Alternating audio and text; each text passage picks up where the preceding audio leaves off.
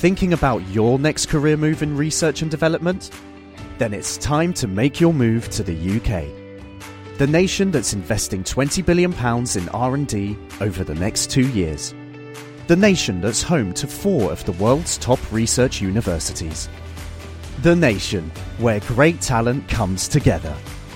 Visit gov.uk forward slash great talent to see how you can work, live, and move to the UK. Cape Talk. And a very good morning to you. Welcome to today. Kieno Kammies and the team with you. Good morning to you, Chris. Morning. naked Happy New Year. Hap- Happy 2020. Happy New Year.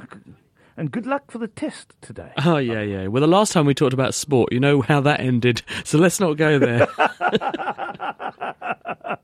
Have you ever been a professor? Are you a professor? well, I've got a visiting professorship in Australia. So when I go to Australia, I'm professor.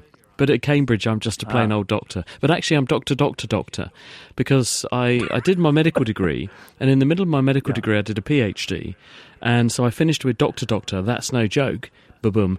And then about four years ago, Queen Mary University of London, the one of the colleges in London, actually where I started my, my medical training, they gave me an honorary doctorate, and it was wonderful. Actually, it was a really nice day. So I went down and I graduated again from the place, and I I stood up to give my, my talk, my acceptance speech, and I said, the last time I was sitting in this hall. Because the graduations were in this enormous great hall at Queen Mary, I said I was doing hmm. my second MB examinations and I was writing all about how the brain works. So it's really nice to be back here, not doing an exam, but and actually uh, some, some something to show for my labours. So I guess that makes me doctor, doctor, doctor. Well, I- maybe we should just do it Dr. Dr. Chris Smith. Dot dot dot PhD. I don't know. Anyway, hello. I'd like to know if I should have a medical checkup for an unusual sweat problem. I'm a 54 year old female. Only my left armpit sweats normally, nothing on my right. I notice it when the clothes have to go for washing. I've got no health problems. I'm not on any medication. Normal mammogram, full blood count normal, um, except for mild non alcoholic liver disease. And that comes from Anonymous. Uh, any insights into that, Chris? Yeah, this condition affects a few percent of the population. It's hyperhidrosis. If this is something that's always been there, usually since late teens, then this is not something that's pathological in the sense that it's it's not something you've newly acquired. It's something that's intrinsic to you. The condition is hyperhidrosis, hyper meaning too much, hidrosis water, and it doesn't have to be all over the body, it can be patchy, but it's because there is overactivity of sweat glands in a particular region. It's areas where you would naturally sweat. So people say that they get very clammy hands, so they go to shake hands with someone and they feel a bit embarrassed because their hands may be so damp. You find that your underarms can become excessively damp during the working day, so you might end up with wet patches on your shirts and clothes, for example, and also soles and feet can become very sweaty, and this can lead to foot odour and things. So it, it can affect your life in a very big way. There are a range of hmm. ways to tackle this, and they go from the very simple things through to more complicated things. The very simple things are well, you just take steps in your life, perhaps improved hygiene, more regular washing to compensate.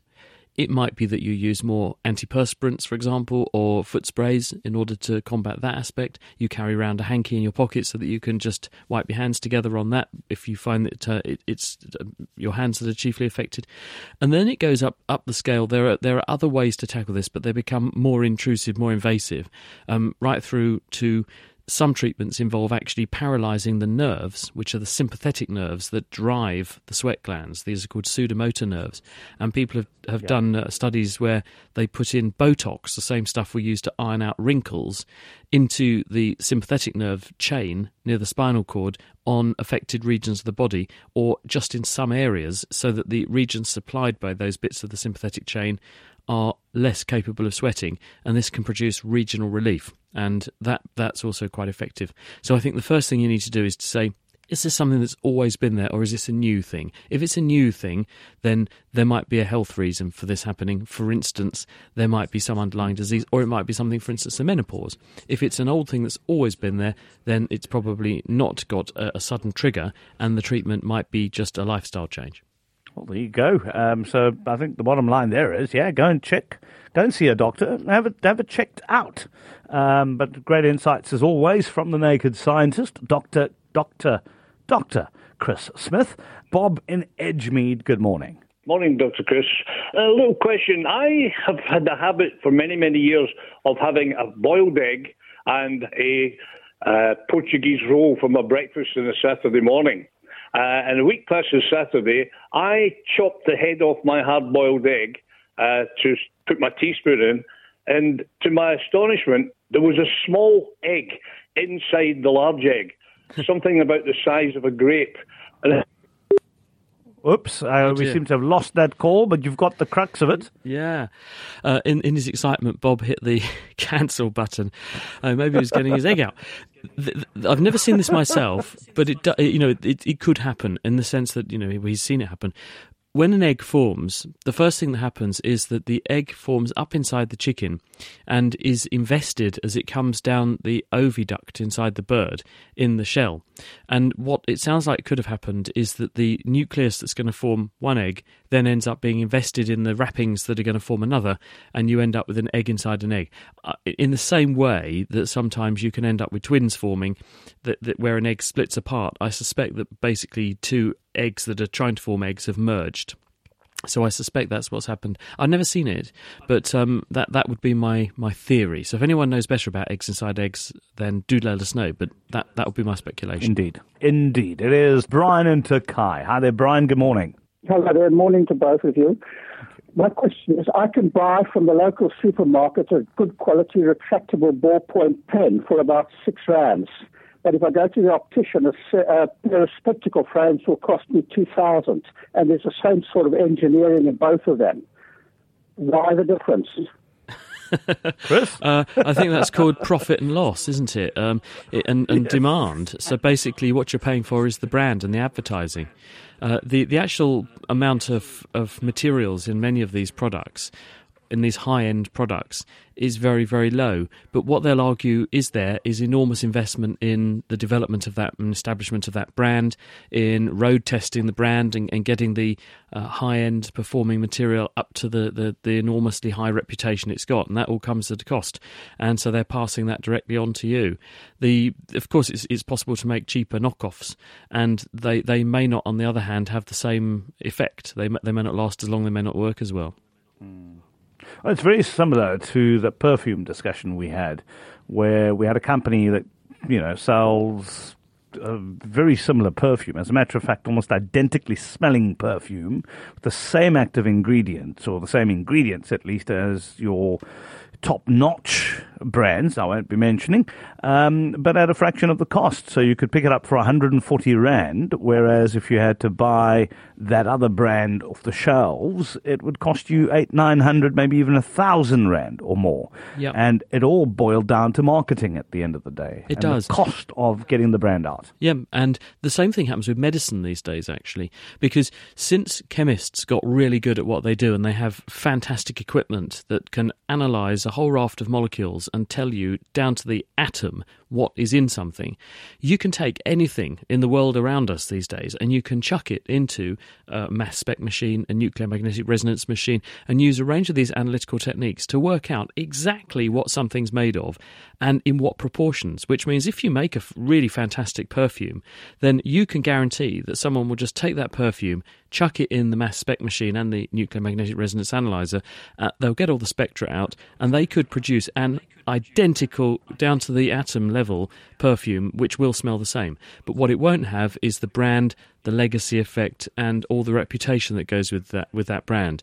And so this is what the people are fighting against. They've got to preserve the integrity of their brand.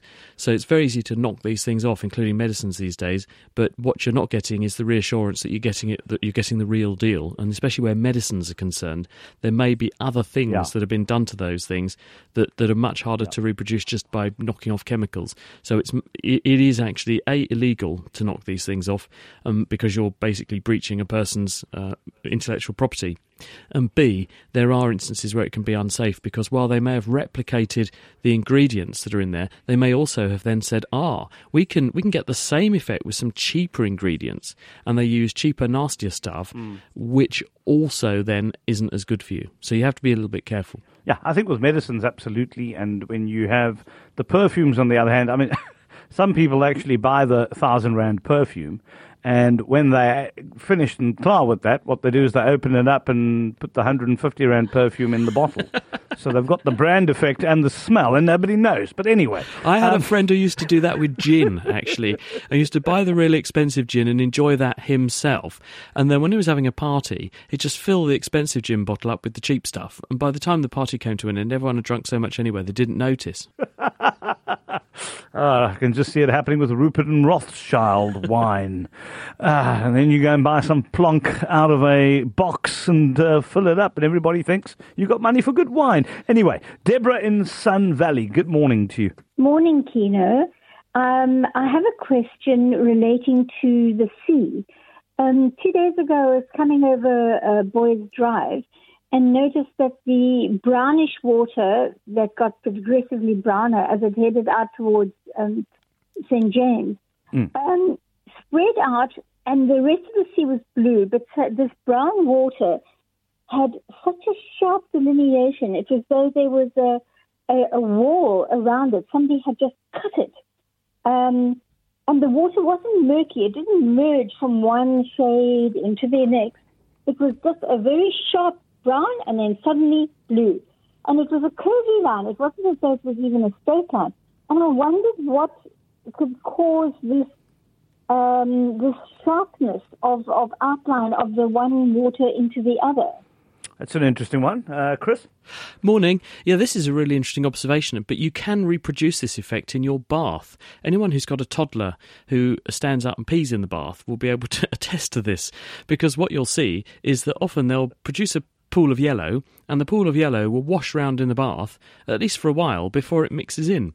And there's a number of reasons for this. And chiefly among them is that when you've got, say, urine, it's got a lot of salt dissolved in it and it's warm.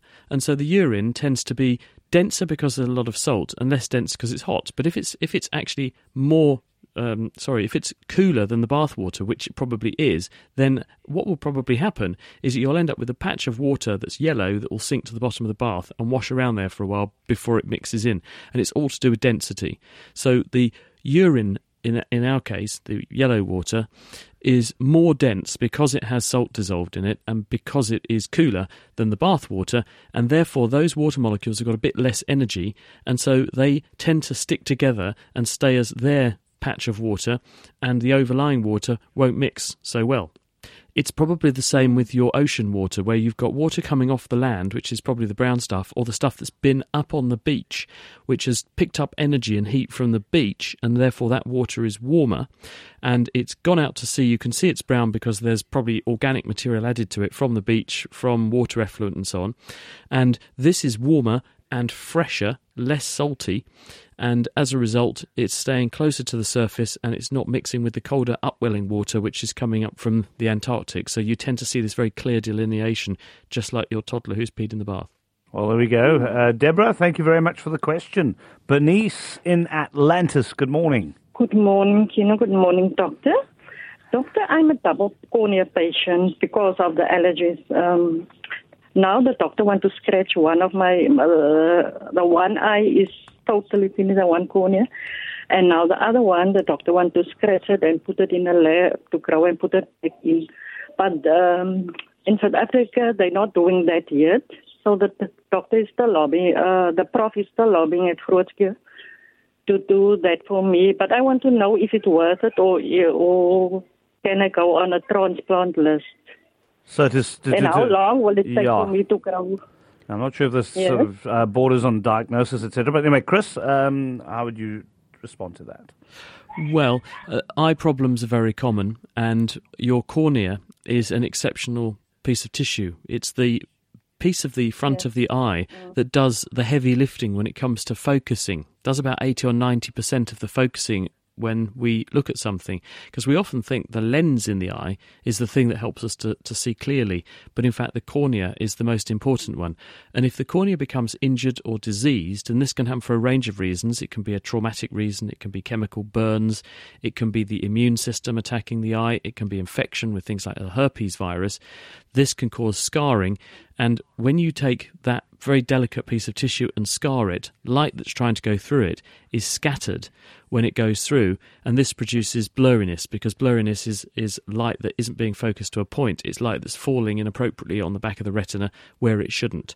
And one way to cure this is to replace the cornea. So, very successful surgery is to do a corneal transplant, and this is where you take corneal tissue from donors and you put that tissue in instead of your own tissue on the front of the eye, and this is very effective at restoring clear vision. I'm not sure about the other technique that you mentioned. I haven't done ophthalmology for a while, so I wouldn't like to advise you what's right or wrong in that case. But what I can say is A, I'm very sorry to hear about your eye problem, but B, when people have corneal transplants, they are very, very good and very effective when they work, and therefore it's it's worth exploring all the options rather than just going down one route and, and weighing up the risks and benefits because all procedures have risks, of course. Well, indeed. Let's go to Malcolm in the CBD. Bernice, thank you for posing that question. Uh, Malcolm, good morning. Good morning to everyone in the studio. Hello. Uh, my question is to do with our perception of where we are on the earth. So technically, we in South Africa, if one looked at the entire globe, we in South Africa are sort of at the bottom. So, like when we walk on the earth, we're sort of walking sideways. And those at the South Pole are sort of walking upside down. But I don't think that we have the sense that we're walking sideways or upside down. To us, everything seems like we're on the surface and upright, as it were. Mm-hmm and you want to know uh, why that is. Um, and, yeah. I, and I know you're not going to make any suggestions that the Earth is flat. We, we know what happened to the last dude who did that. Uh, Let's not go there. Chris?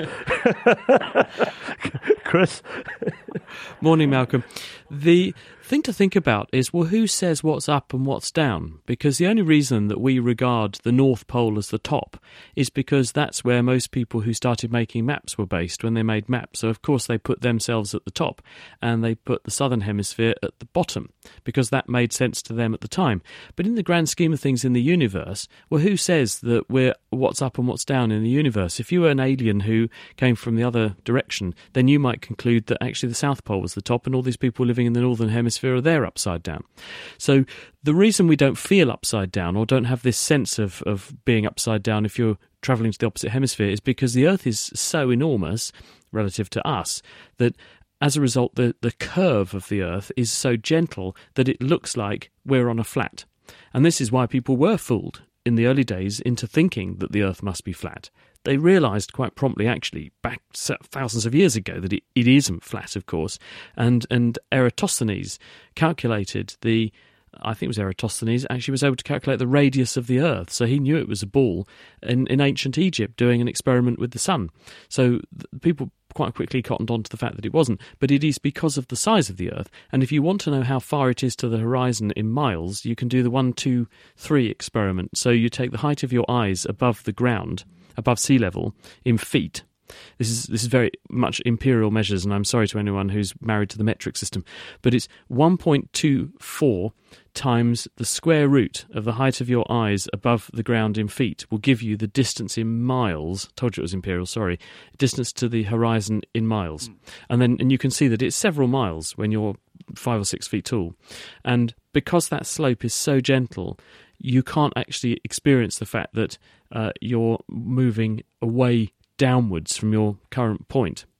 And because gravity works through the centre of mass of a body, the water which is smeared over the surface of the earth is being pulled towards the centre of the earth, and therefore the water and the land is all being pulled centrally, so it spreads itself out in a relatively even, smooth layer around the earth, which is why it looks like everything is flat. Well, there you go. Today with Kieno Kammies. Only on Cape Talk.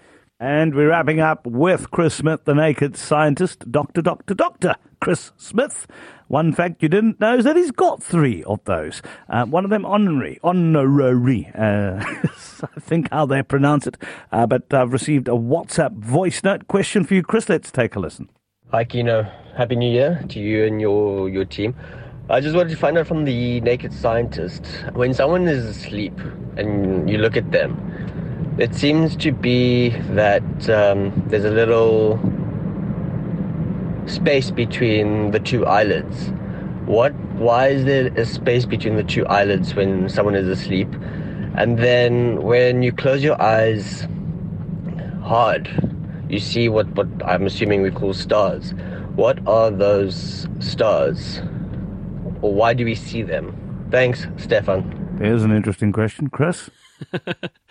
um, I'm not quite sure about the eyes not completely closing.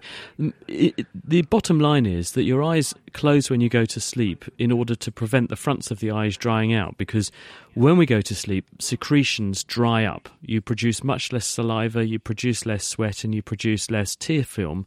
This is to conserve fluid because you're losing and using less fluids because you're not breathing as hard, you're not exercising as hard, and therefore you you don't and your eyes are, sh- are, going to be shut, so you don't need to lubricate your eyes with as many tears. So it's really to stop the front of the eye drying out. So it doesn't have to seal shut like you're sealing a jam jar or something. It should be closed enough just to reduce the evaporation from that part of the eye. And the eyeball also moves around under the eyelid when we're asleep, especially when we're dreaming during a phase of sleep called REM sleep. And that has the effect of smearing the lower level of tear film that is there around and conserving it better anyway. The question about why you see funny lights when you squeeze your eyes shut, this is an entoptic phenomenon, uh, as in originating from within the eyeball. And it probably is due to the fact that when you screw your eyes up, your orbicularis oculi muscles, which are the rings of muscles that enable you to screw up your eyes tight, they're going to apply a force inwards on the front of the eye. This is going to be transmitted through the eyeball to the back of the eye, which is where the retina is. And at the back of the retina, the photoreceptors, which are the rods and cones that turn light into electrical signals that are sent to the brain that we call sight and vision, they poke into the choroid plexus. And this is a layer of blood vessels, a mesh of blood vessels at the back of the eye that provide the very high levels of oxygen that the retina requires. And if you apply pressure to the front of the eye, you're going to deform and distort the retina a little bit. And also, you're going to adjust how the blood flows through that choroid plexus. And as a result, you're going to affect the oxygen delivery to the retina and you're going to affect literally the tension on the retina. And both of those effects do produce aberrant electrical discharges in the retina. So you'll see flickers and flashes of lights and colours. So that that's the reason why A, eyes don't completely close when we go to sleep or don't need to completely close and screw up tight. But that's also the reason why when you do screw up your eyes really tight, you do see that lovely fireworks display going off inside your head. Now, while you're saying all of this, and I'm, you know, trying to digest everything you're saying, um, I see little black things floating in front of my eye, and I can actually make them go left to right, left to right. What is that? Is that is that just dust on my eyeball or something? No, those are floaters, and those are extremely common. And people sometimes panic that they've got something like a worm living inside their eye. These are these are vestiges of the development of your eye, and they uh, they tend they tend to be material which is floating around in your vitreous humor. There's a jelly-like substance in the back of the eye, and at the back of that vitreous humor there is a membrane that attaches to the retina. And as we get older, that pulls away. And in some people, it pulls away and produces more of these bits of material that, that float around, and occasionally they cross the light path of light being focused onto the, the fovea, the most sensitive part of the eye, and they cast a shadow. And when you see those things moving, that's the shadow drifting across your field of vision. And the reason they move is that when you move your eye around, because they're mobile, they've got some inertia. So they'll whiz off in one direction, but then they slowly crawl back again. If they're real bothersome, you can keep your eyes locked in one position and just let them settle under gravity out of your field of view, and then they'll go away. The only time you need to worry about them is if they are suddenly different. So, in other words, you, they weren't there before, and then suddenly there are lots of them, or if they look like black rain coming down, because in those cases they can be problems such as hemorrhages or detachment of the retina or flashing lights appear. In this case, you might have a, a, retinal hemorrhage or a detachment of your retina, and that you need to go and see someone about. But normal floaters that haven't changed, they've been there for donkey's ages, and if you look down microscopes a lot, like I do, you get used to seeing them because yep. you're pointing your head downwards and they fall under gravity straight into your field of view, and you get these things bobbing around in front of your eyes. Think, what's living inside my eyeball? Just floaters. They're just a remnant of how the eye forms and evolves and and um, and works. Works, not to be worried about. I see two floaters, and that's all. That's good. That's all I need. Thank you, Chris. Listen, have a good one. Have a good weekend. Good luck for this particular test. I promise you next week, once the result is known, we won't talk about it again. Good stuff. Shh, absolutely. Have a lovely weekend, everyone. Doctor, you too, Chris. Dr. Chris Smith there, the naked scientist. You are listening to today. That is right here today. It's the name of the show as well, by the way. I'm Kieno Kammies with you. On capetalk.co.za. On the app. On DSTV channel 885. And across the city on 567 AM. Join the conversation. You're with Cape Talk. You're with Cape Talk.